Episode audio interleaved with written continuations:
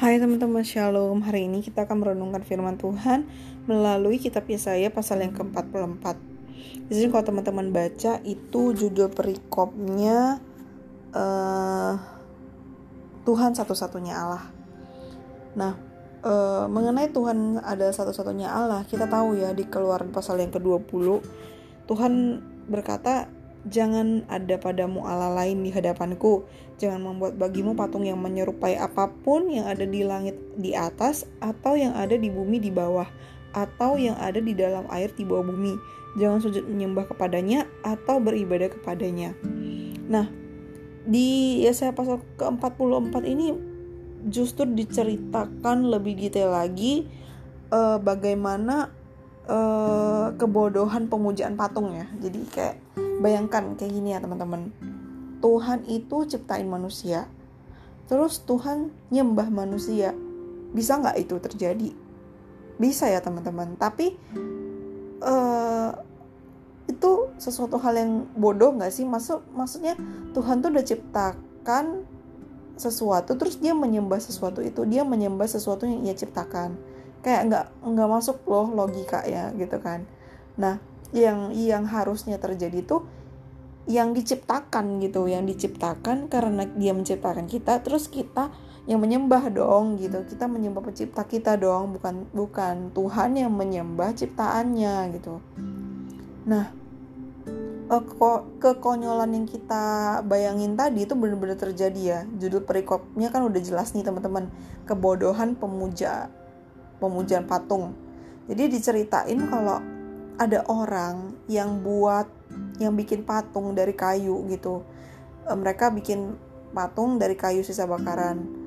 Nah sebenarnya harusnya sisa bakaran kayu itu ya kalau bisa yang menyembah si manusia. Karena kayak manusia yang merakit manusia yang menciptakan uh, gambarnya jadi apa namanya kayak apa yang tampan gitu tadi dia bilang laki-laki yang tampan gitu kan. Nah seharusnya yang manusia itu ciptakan dari kayu itu tadi yang nyembah manusia ini kan gitu.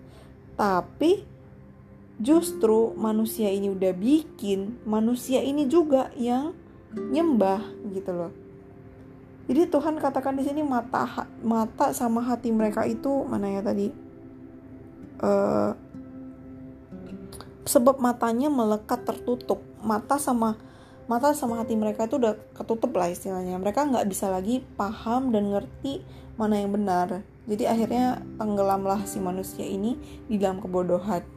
Nah teman-teman kita pernah pasti kita tahu lah ya kita pernah lihat kebodohan ini dilakukan oleh orang-orang yang membuat dan memuja berhala gitu ya. Nah ada orang yang secara literal lah menyembah berhala kayak patung atau benda atau pohon-pohon atau sebagainya ya. Tapi ada juga yang menyembah sadar atau tidak menyembah uang, menyembah kedudukan, menyembah uh, duniawi gitu ya. Segala sesuatu yang ditempatkan atau dipandang lebih tinggi dari Tuhan gitu.